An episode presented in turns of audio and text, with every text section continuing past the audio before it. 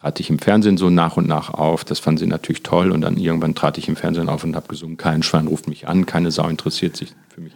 Meine Mutter am nächsten Tag angerufen, sag mal Junge, was war das denn? Ihr habt so schöne Stücke in eurem Repertoire.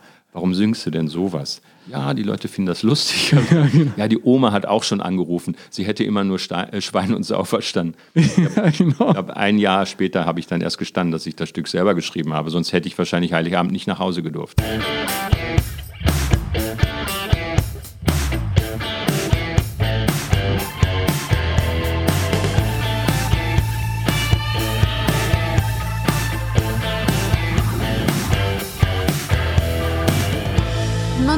Nomsen macht Laune. Nonstop Nomsen Folge 13. Servus und herzlich willkommen. Der neue Podcast ist im altehrwürdigen Berliner Admiralspalast entstanden. Da habe ich Max Rabe besucht, dessen Palastorchester inzwischen auf der ganzen Welt ein Begriff ist. Das in der New Yorker Carnegie Hall genauso spielt wie im fernen China. Kurz vor dem Soundcheck in Berlin erzählt dir Max, wie aus einer Studentenidee das erfolgreiche Palastorchester wurde warum du gerade im Frack herrlich albern sein kannst und wie er seine Leidenschaft zur Musik entdeckt hat. In der speziellen Atmosphäre einer alten Loge im Admiralspalast ist ein ganz besonderer Podcast entstanden. Über das Leben, das allein Verreisen und die Geheimnisse einer bemerkenswerten Karriere im Showgeschäft. Viel Vergnügen. Hallo Max. Moin. Wir sind im Admiralspalast zu Berlin. Das ist in der Tat so eine Art Wohnzimmer für euch. Warum? Tatsächlich ist das Haus ähm, zur, zur Jahrhundertwende gebaut worden. Erst als äh, Eisstadion äh, oder Eiskunstbahn oder so, und dann später in den 20er Jahren als Varieté-Bühne eröffnet worden. Also wir haben große Orchester gespielt. Die ganzen Künstler der Weimarer Republik sind ja aufgetreten. Und äh, deswegen passt das für uns perfekt.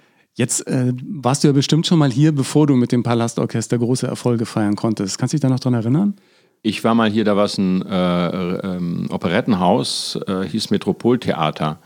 Aber das ist schon so lange her. Ich weiß nicht mal mehr, was ich da gesehen habe. Ich bin eigentlich, wenn ich äh, so zu DDR-Zeiten hierher gefahren bin, eigentlich eher äh, in die Volksbühne gegangen äh, oder ins BE. Ja, jetzt hier auf der Bühne zu stehen und die Berliner zu begeistern, wenn nicht nur einen Abend, ist es schon ein besonderes Gefühl auch für dich noch? Es ist herrlich, weil wir äh, hier zu Hause sind. Wir können in unseren eigenen Betten schlafen, müssen nicht herumreisen ich gehe dann so gegen 7 Uhr, setze ich mich aufs Fahrrad und fahre in den Admiralspalast, ziehe mir meinen Frack an und gehe auf die Bühne. Und das Tolle ist natürlich auch, dass viele Freunde dann kommen, äh, mal wieder einen Anlass finden, dass man sich danach trifft. Und ist das wirklich so tatsächlich so eine Art Wohnzimmer hier. Und es, es, fühlt sich ja auch hier in dieser Loge, in der wir sitzen, auch so ein bisschen, das hat so diesen, diesen äh, Geruch des äh, Wohnzimmers von früher, oder? So ein bisschen die, ja, die ja, Zeit das, schwingt mit. Äh, das ist auf jeden Fall so. Also ähm, das muss man sagen, die Garderoben und das Ganze drumherum äh, ist schon alles sehr, äh, sehr betagt.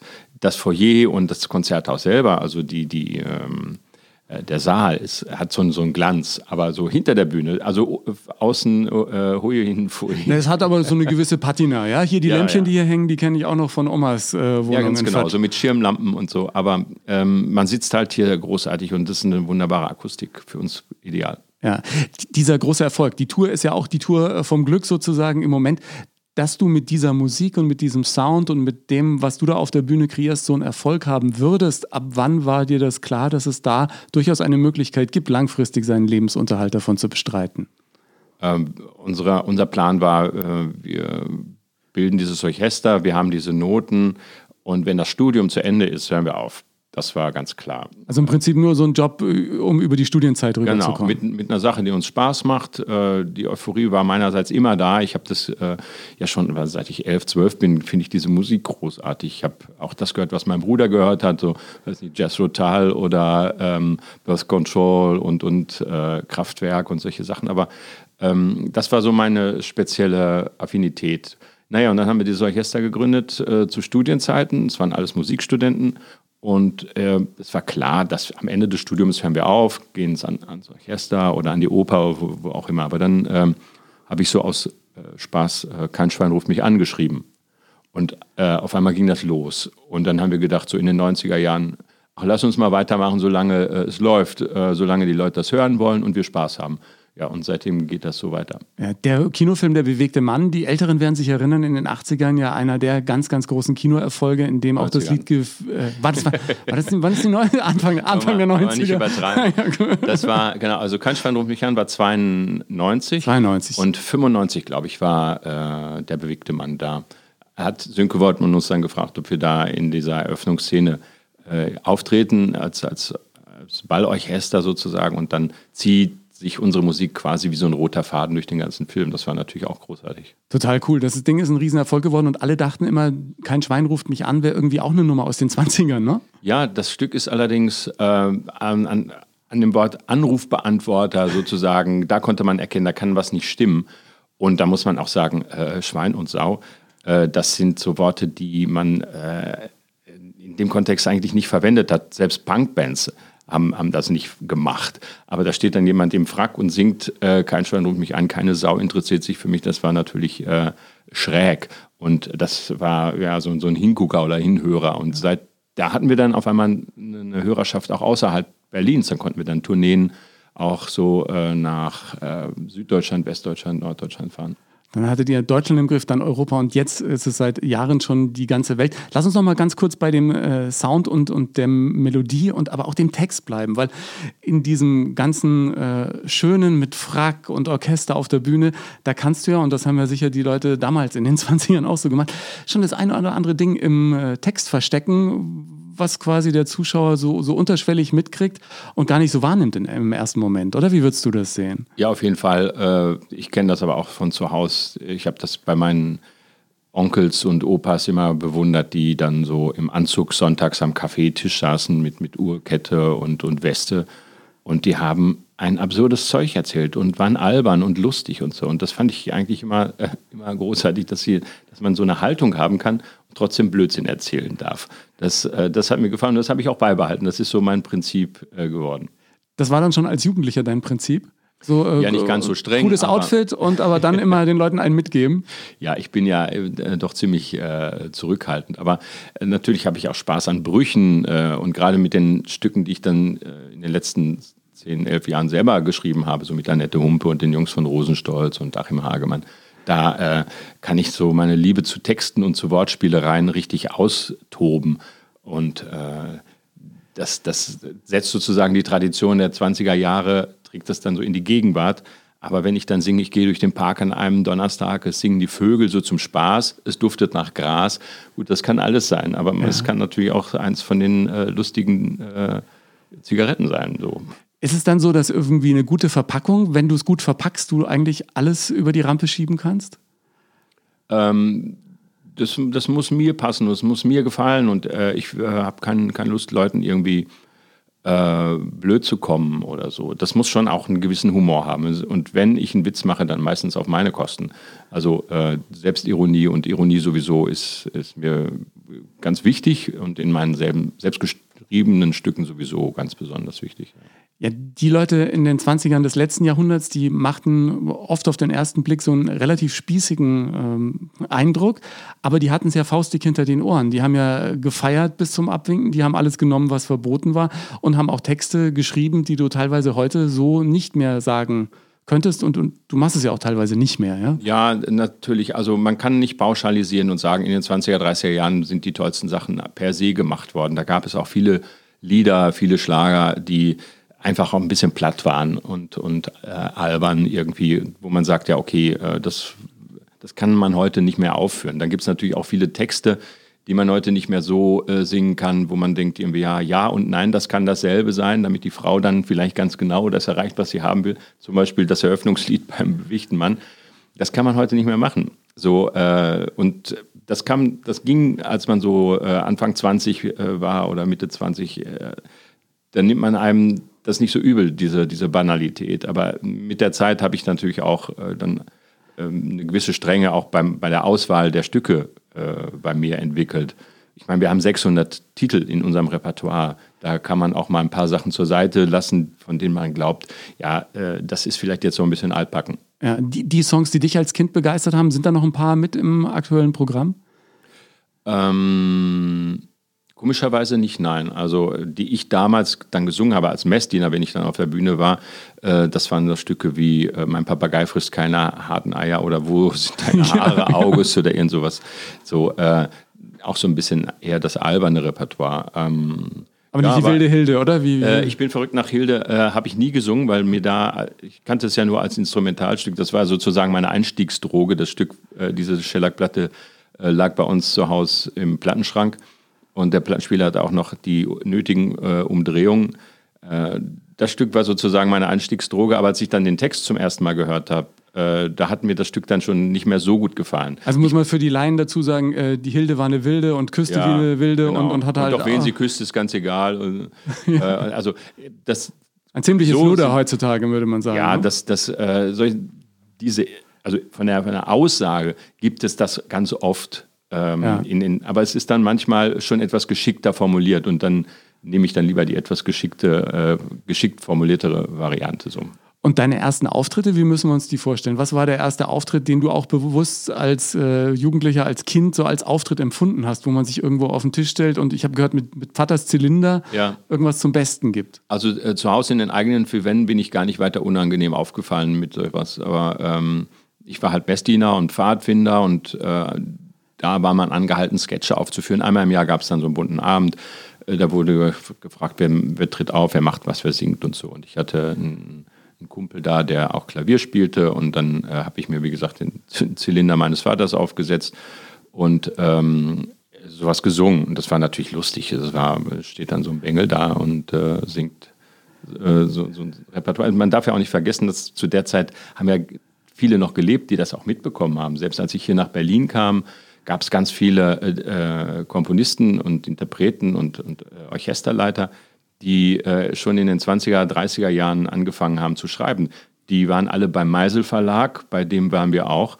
Und wenn da irgendwelche Veranstaltungen waren, dann, hat man die kennengelernt. Dann waren die da, weiß nicht, äh, Kurt Rabeck oder, oder äh, ähm, ja, waren das dann so deine Helden, die du dann auch wirklich Nein, in der gar nicht so sehr. Meine, meine Helden konntest? waren dann doch ein bisschen weiter zurück. Ich habe allerdings auch Robert Beberti kennengelernt, der äh, Bass von den Comedian Harmonists. Der lebt in der Schlüterstraße und da bin ich hingegangen an, weil eine Freundin, äh, also eine frühere Freundin von ihm, äh, ähm, kannte ich als ältere, als alte Dame, so aus Westfalen. Und die sagte, ich kenne Robert Bilberti äh, gut, geh doch mal hin und grüße ihn herzlich. So. Und als ich dann in Berlin bin, äh, war, bin ich da hingegangen äh, zu Robert Bilberti, habe an der Tür geklingelt und habe gesagt, ich möchte schöne Grüße von Frau.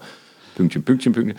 Wusste überhaupt nicht, wer das ist. So, komm mal rein. Und dann haben wir in der Küche gesessen, er noch im Bademantel und ich dachte, wie kann man denn um 12 Uhr noch nicht richtig ja, angezogen sein? Künstler. Diese Künstler. Und ähm, wollte nach äh, ähm, Notenmaterial fragen. So. Und der hatte aber selber gar nichts mehr ähm, von den Komödianten und so. Und fand das aber ganz schräg, dass jemand Anfang 20 ähm, nach Berlin kommt und dieses Repertoire auf die Bühne bringen will. Und ich habe ihn dann noch zweimal getroffen. Aber äh, jetzt, das war einfach nur so ein höfliches äh, Quatsche, so nicht weiter. Aber immerhin. Ja, schon cool. Ähm, also es zeigt ja auch eine. Der Comedian ja, es zeigt ja auch, dass du äh, da wirklich hinterher warst und dann geguckt hast, was geht. Ne? Ja. Und einfach mal klingeln, das macht man ja auch nicht äh, aus wenn Jux und Dollerei. Wenn man, wenn man sozusagen Grüße ausrichten kann, ja. äh, dann, dann hat, hatte ich irgendwie sozusagen geglaubt, das ginge. Ja, Herzliche Grüße von Frau und dann, äh, wer ist denn das, ja? Aber der wird wahrscheinlich schon mehrere Damen kennengelernt haben zu seiner Zeit. Ich, ich kann mich erinnern, als äh, Jugendlicher habe ich am ähm, Tor des Intendanten des Bayerischen Rundfunks geklingelt, weil ich wusste, wo er wohnte. Ja. Ähm, und habe mit dem sogar einen Kaffee getrunken und habe gesagt, ich würde gern Moderator werden. Ja. Dann sagt er, ja, da müssen wir erstmal eine Ausbildung machen und dann ein Studium und dann dann dauerte mir das viel zu ja. lange. Und ich habe dann beim Privatradio angefangen und dann irgendwann den Weg zum BR gefunden. Also von daher. Jeder muss so seinen eigenen Weg finden, ganz genau. Ja, aber ich finde, daran sieht man ja auch immer wieder, dass man schon als äh, Jugendlicher oder junger Erwachsener das Ziel hatte, oder? Du hattest da schon mh, klar vor Augen, wo du hin willst, oder nicht? Also ich habe das äh, als, als Vergnügen angesehen. Ich, ich bin auch Fahrrad gefahren, ich bin auch schwimmen gewesen. Ich hätte doch nie gedacht, äh, dass ich Fahrradfahrer oder Schwimmer beruflich ausüben werde. Und ich habe auch so gesungen. Ich war im Chor, das war alles, ich habe das nicht ernst genommen. Das hat mir Spaß gemacht. Und dann aber nach und nach ähm, hat sich das so entwickelt. Aber ehrlich gesagt, ich habe mit, mit 19 noch keinen Plan gehabt. Äh, und da bin ich auch nie ähm, irritiert, wenn so Kinder, also Jugendliche mit 19, 20 noch nicht ganz genau wissen, wohin es gehen soll. Langsam gehen, langsam ja. gehen lassen. Hey, ich habe, glaube ich, erst mit 23, 24 überhaupt zu äh, studieren begonnen und so. Ausprobieren war die Maxime und ein bisschen einfach das Leben laufen lassen. Das hast du auch schon als Jugendlicher gern gemacht. Das ne? kann ich gut, das mache ich nach wie vor. Du bist, mit wie vielen Jahren bist du allein nach Italien? äh, ja, da war ich aber auch so 19. 19. Und dann mit 30 Mark in der Tasche ist überliefert, äh, einfach mal runter und gucken, was passiert. Woher hattest du dieses Selbstbewusstsein zu sagen, das funktioniert schon irgendwie? Weil 30 Mark waren ja auch damals nicht so viel Geld für ein paar Ich Wochen. glaube nicht, dass das Selbstbewusstsein war, es war einfach ein bisschen Blödheit. Und äh, mit dieser Entspanntheit, nenne ich das mal, äh, bin ich dann einfach nach Italien getrennt, so über den Brenner.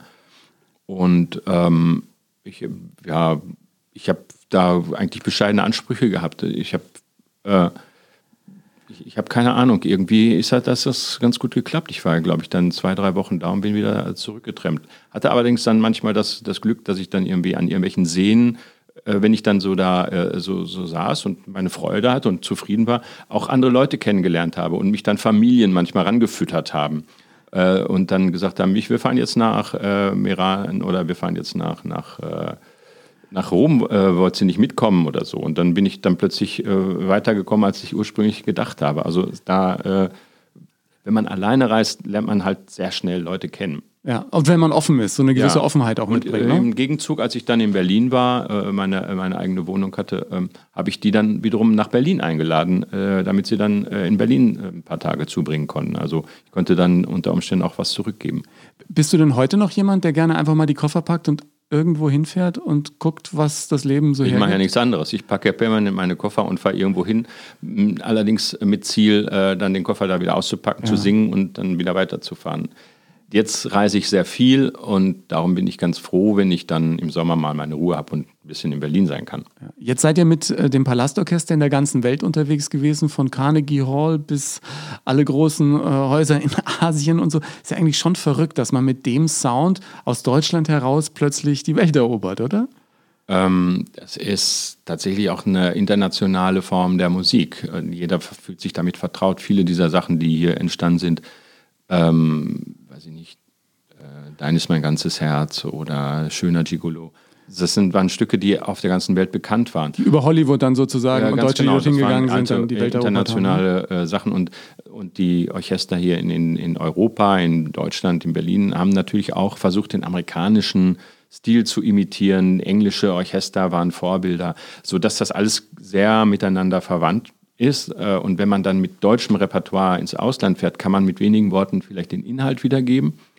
Ähm, und, und die Musik und die Stilistik äh, ist den Leuten dann schon vertraut. Dann haben wir natürlich auch englischsprachige Stücke im Programm und wenn wir in Frankreich sind, ein paar französische, in Italien äh, so mindestens so acht italienische Stücke oder so. Aber ähm, was, was funktioniert, ist dann auch, dass wir zwar so auftreten und dann stehe ich da, sehe dann auch noch aus wie ein Deutscher und dann kommt dann aber so eine Ironie dazu und so ein Humor, dann, dass, dass man sozusagen zulässt, dass man äh, sich auch nicht so ernst nimmt.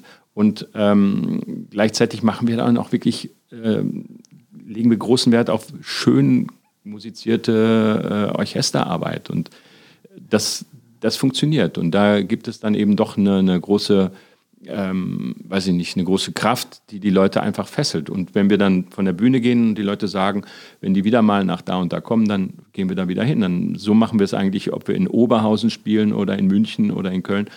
Wenn wir von der Bühne gehen, äh, dann möchte ich gerne, dass die Leute sagen, es war ein toller Abend. Wenn die wiederkommen, gehen wir da wieder hin. Und so funktioniert es bisher überall.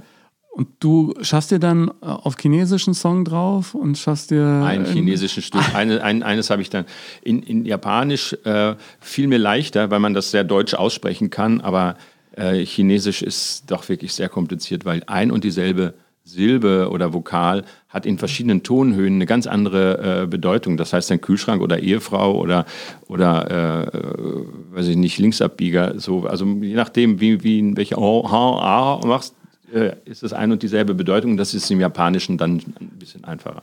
Wenn der Chinese lacht, ist ja schon mal schön dann.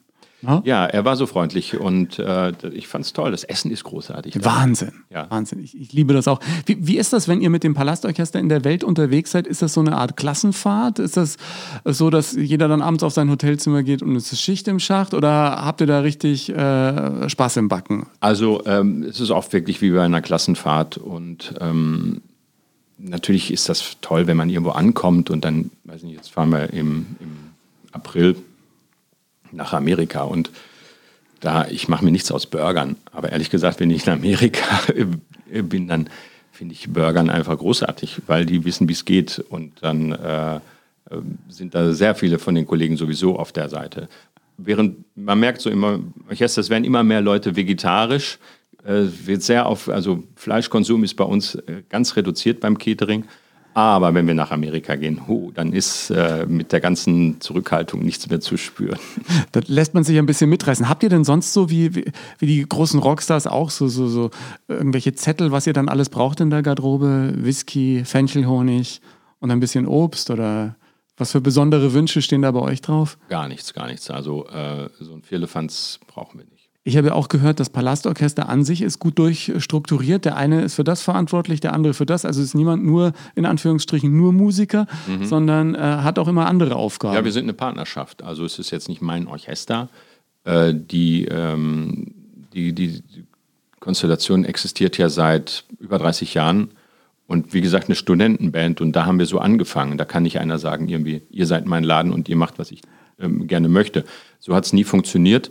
Und äh, jeder hat da tatsächlich seinen, äh, seinen Aufgabenbereich. Und das funktioniert tadellos. Also mit örtlichen Veranstaltern, äh, Veranstaltern im Ausland. Äh, und manchmal entwickeln sich dann wieder Kontakte so. Aber ähm, äh, das, das geht dann auch in einer ziemlich überschaubaren Weise. Wir haben auch nur ein Büro, wo ein Büroleiter sitzt, wo die Fäden dann sozusagen dann auch noch zusammenlaufen. Ja. Wie, wie, ist das, wenn du dann so Soloprojekte machst ohne Palastorchester? Das lasse ich auch, damit es nicht Konkurrenz zum Orchester ist, äh, über die Organisation des Orchesters laufen.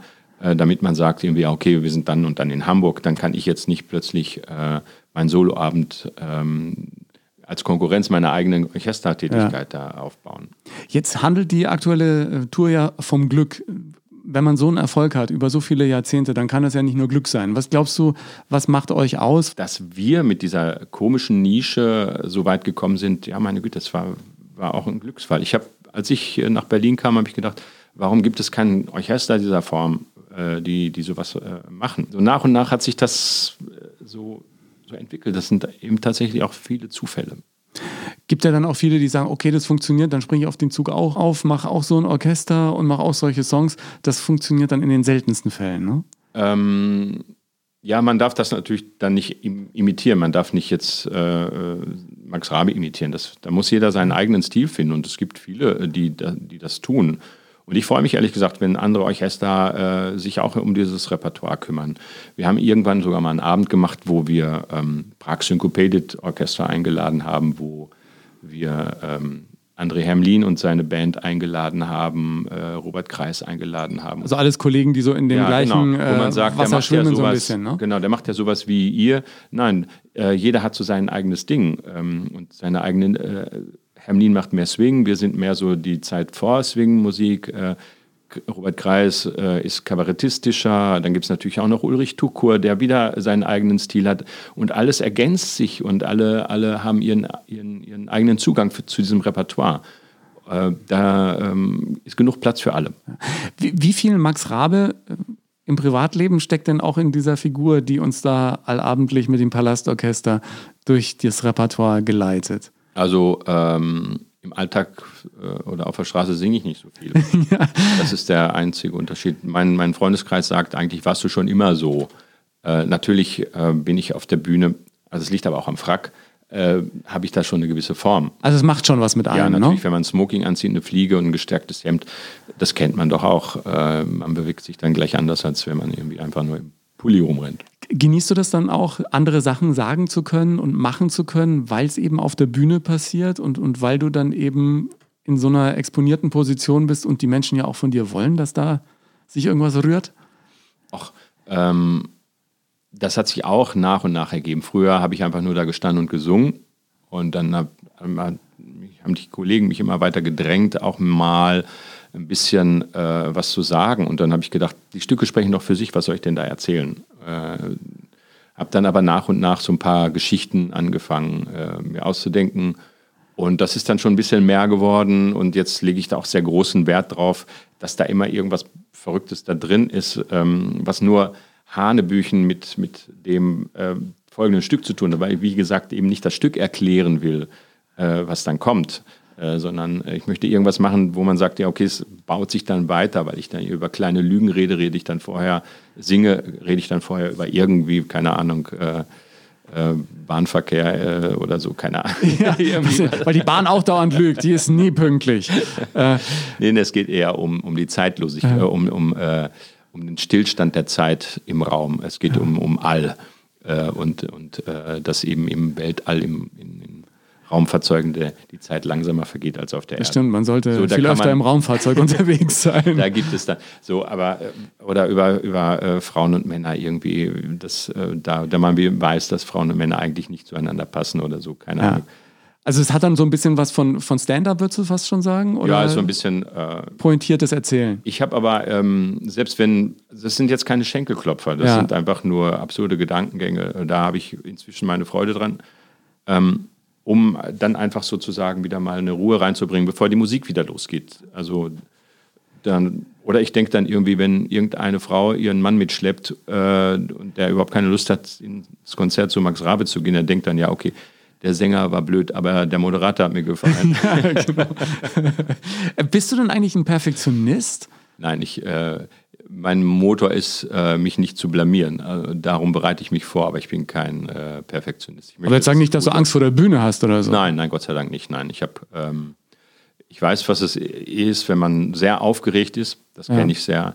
Aber ich glaube, richtig Lampenfieber, äh, selbst äh, das hatte ich noch nicht. Ich weiß es nicht, äh, ob es das vielleicht auch war. Ich finde ja immer so eine, so eine Grundsatzspannung, so, eine, so eine schönes, ein schönes Adrenalin, ja. das man hat, bevor es losgeht, genau, total wichtig. So, ja? wie, wie bei Pferden vom, vor der, genau. vom Rennen, so, so vergleiche ich das. Aber ich habe keine Angst davor, ich bin dann aber äh, aufgeregt und ich habe das dann auch schon mal gemerkt, dass wenn ich irgendwie sehr hohe, schwierige Passagen gleich zu Beginn habe, wenn man dann noch so angespannt ist, aufgeregt das ist ja nicht so schlau. Eigentlich müsste man mit so einer richtigen Rabatznummer gleich loslegen, um sein, seine, ähm, seine, seine Spannung dann zu lösen. Aber ich lerne eben äh, andauernd dazu und vergesse es dann aber wieder. Bist du dann einer, der viel übt oder eher wenig? Äh, ich muss natürlich meine Texte äh, lernen und. Ich meine, das ist auch stimmlich, dich einsingen so, und sowas. Mich einsingen, ja. ja, je nachdem. Ähm, äh, ich finde dann meine Stimme, versuche den, den, den Ansatz zu finden. Das geht mal schneller, mal weniger schnell. Aber eigentlich, ähm, ich bin ja kein Opernsänger, muss man auch schon sagen, dass das äh, eine leichtere Form äh, des, des Singens ist. Und da ist es gar nicht gut, wenn es laut und, und kraftvoll ist, sondern es muss eine Geschmeidigkeit behalten. Aber dennoch muss ich mich natürlich einsingen. Hast du den Wunsch, irgendwann mal auch dich ans Klavier zu setzen und so eine ich richtige Nummer Haus, rauszuhauen? Ich sitze zu Hause ja am Klavier, äh, aber damit kann man nicht auf die Bühne. Den Ehrgeiz habe ich jetzt nicht. Äh, Fände ich jetzt, äh, mich da jetzt plötzlich hinzusetzen und dann mich selbst am Klavier zu begleiten, kann man machen, aber das, äh, das wäre mir nie in den Sinn gekommen. Ich habe ja für, für, fürs Studium musste ich ja Klavier äh, lernen und auch eine, Abschlussprüfung machen und so weiter. Aber damit ähm, kann ich keinen Pokal gewinnen, weiß Gott nicht. Das äh, Singen macht dir deutlich mehr Spaß. Ja.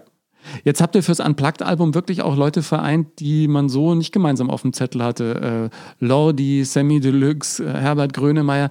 Mir macht das immer den Eindruck, dass dann wirklich äh, diese Grenzen in den letzten Jahrzehnten immer mehr gefallen sind. Dass man einfach auch als Musiker sagt, das ist gute Musik, ist in Ordnung, lass uns was zusammen machen und nicht jeder äh, in seiner Schublade hocken bleibt. Siehst du das auch so? Absolut. Es gibt ähm, nur schlechte Musik oder es gibt gute Musik und das betrifft alle Genres. Man kann nicht sagen, irgendwie Schlager ist äh, schlecht, weil, weil es, keine Ahnung, äh, es gibt diese, wer ist die Kirstin Ott? Ich bin mit dem Namen ja. da nicht sehr gut.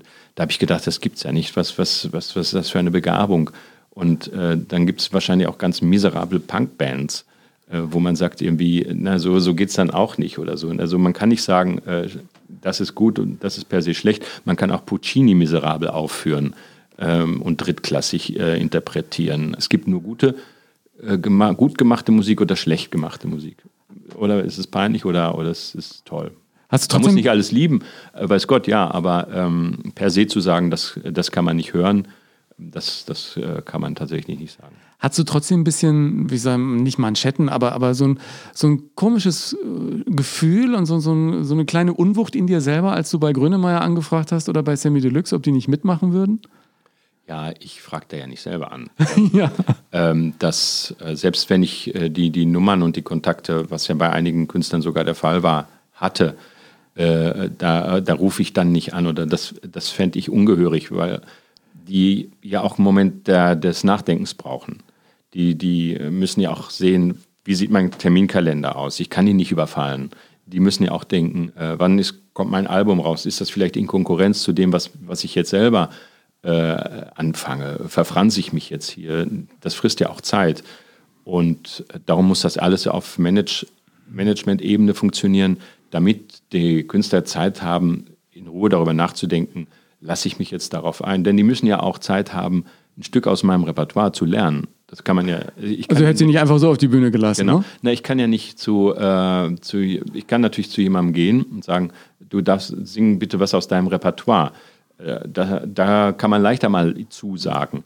Aber zu sagen, irgendwie, äh, du, ich möchte dich bitten, im Rahmen meiner äh, Veranstaltung aufzutreten, aber du musst was äh, aus meinen, ja, genau. von meinen Liedern singen. Du musst sie lernen, du musst sie vorbereiten, du musst sie, äh, dich daran damit vertraut machen, du musst eine Probe machen. Und ich höre mir das an und wenn es nicht gut ist, dann bist du nicht dabei. dann leider, leider nicht wieder wählen. Nein, nein, natürlich. Äh, äh, das, also das, das ist ja auch schon ähm, großes Zugeständnis, was die Künstler einem da äh, auf, auf Großes Vertrauen auch, ne? Großes Vertrauen, ein großes Geschenk. Also das darf man nicht vergessen. Es ist anders, als wenn man in einer Sendung mal auftritt, sondern äh, dann noch ein Stück lernt aus deren Repertoire. Also ich wäre ja gern mal dabei, wenn es mal so Konflikte gibt, bei der Probe oder so, wie, wie du dann bist.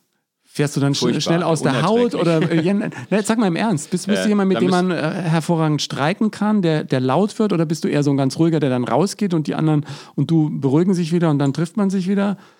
Ich bin äh, nicht so äh, für Konflikte bin ich nicht zu haben und ich bin auch nicht derjenige, der dann rumbrüllt.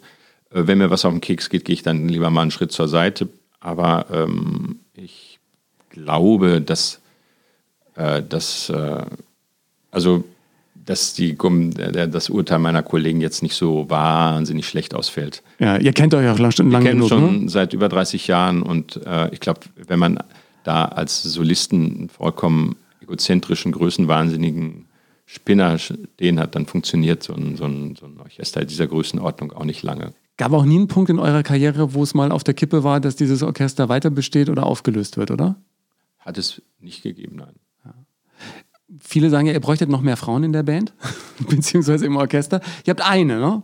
Wir haben eine Geigerin, genau. Das hat sich so per Tradition äh, entwickelt. Unsere erste Geigerin war auch eine Frau, wie der Name verrät. Ja. Aber ähm, das lag daran, dass sie die Freundin eines der Musiker war.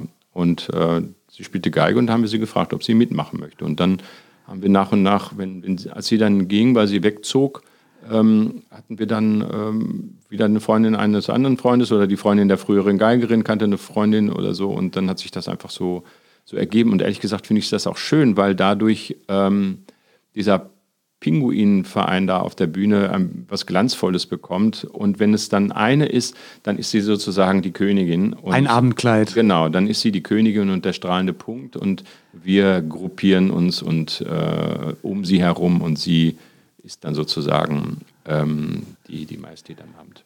Jetzt hast du dieses äh, berufliche Wagnis Musik ähm, sehr erfolgreich beschritten in den letzten Jahren und Jahrzehnten. Gibt es noch irgendwelche großen Ziele, die du auf dem Zettel hast? Ich meine, wenn man einmal in der Carnegie Hall gespielt hat mit dem ja Palästorchester, dann äh, was, was will man da noch erreichen, oder? Was, äh, Eröffnung der Olympiade oder? Ich bin mal gespannt. Wir sind ja, wie gesagt, in, im April planen wir unsere Amerika-Tournee was heißt Plan? Die ist ja, die steht ja fest. Wir sind auch in New York, wir sind in Chicago, wir sind in, in äh, Boston. Ich bin gespannt, ob wir überhaupt rüber dürfen. Ach so, wegen der äh, ja, ganzen äh, viralen Geschichte. Also, äh, von wegen Planung. Also man kann vieles planen, aber wie es dann am Ende wird und was daraus wird und wie es kommt, keine Ahnung. Ich bin zuversichtlich, aber äh, das sind jetzt schon alles äh, interessante Entwicklungen. Wer hätte das gedacht? Das ja, auf einmal kriegt man so einen Hauch Mittelalter um die Ohren. Ja. Wie, wie, ist das überhaupt, wenn du mit jungen Kollegen zu tun hast, die alle zu dir aufgucken und sagen, der hat geschafft, was ich auch gerne machen würde? Hast du irgendwie so ein, so ein kleines Tippfeuerwerk, was du jungen Kollegen mit auf den Weg gibst auf die Bühne? Was braucht es heutzutage, um auf der Bühne bestehen zu können? Viele denken ja immer nur, es reicht heutzutage im Internet aktiv zu sein. Aber so eine Bühne ist ja auch eine ganz andere Plattform und eine ganz andere Spielwiese für einen Künstler. Ich kann da überhaupt keine Tipps geben. Ich weiß nur, dass man das machen muss. Äh wofür man brennt.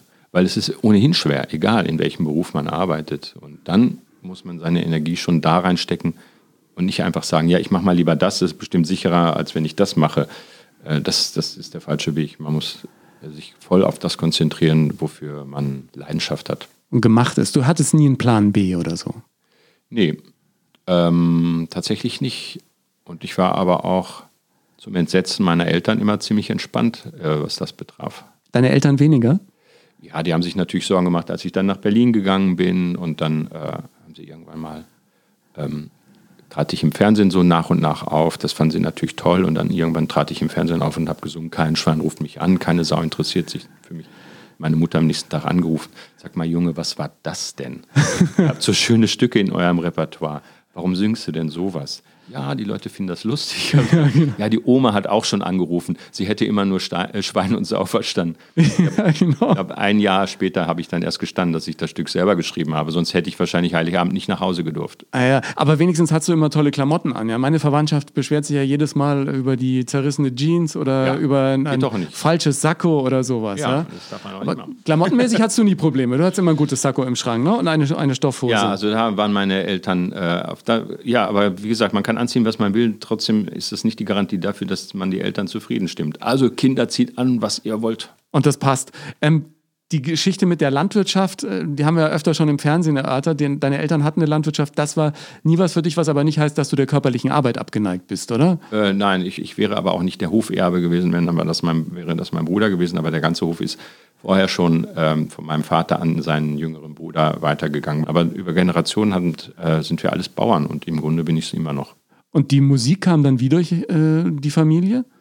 Meine Mutter hat ein bisschen Klavier gespielt und äh, meine Oma hat gesagt, die, äh, ja, wir hatten ja äh, Onkel so und so, der war bei den Gardekorassieren, der war auch so ein bisschen so ein, so ein verrückter Vogel wie du, äh, so mit, mit, der hat auch Klavier gespielt und äh, so. Also es muss irgendwelche ähm, finsteren Seiten in unserer Familie geben, die jetzt hier sich mit mir Bahn brechen. Dann haben wir ja gerade schon darüber gesprochen, dass so ein Tourneetag äh, gut äh, durchstrukturiert ist, bis es auf die Bühne geht. Danach, die früher in den 20er Jahren, die haben ja auch dann immer es ordentlich noch privat krachen lassen. Kannst du heute nicht mehr, oder? Ich, natürlich kann man, äh, man kann es immer krachen lassen. Die Gelegenheiten bieten sich. Ähm, auf den Tournees ist es manchmal ein bisschen unvernünftig, wenn man morgens dann um 5 Uhr wieder aufstehen muss oder da, ich weiß nicht, ähm, es kracht zuweilen, aber tatsächlich etwas weniger. Habt ihr so einen richtigen Bandbus und so? Seid ihr ähm, dem Nightliner?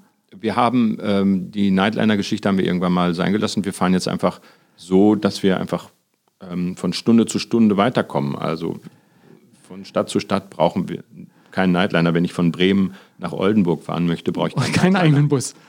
Hauptsache irgendwo eine Gelegenheit zu duschen und äh, die Klamotten aufzubügeln. Wie viele Smokings hast du dann unterwegs dabei? Wie viele, sag mal, Frecke? Ähm, ja, pro Tour dann immer nur einen, aber ich habe äh, turnusmäßig lasse ich die natürlich dann reinigen. Ich habe da ein paar. Äh, du verbrauchst schon ein bisschen Kalorien auf der Bühne, ne?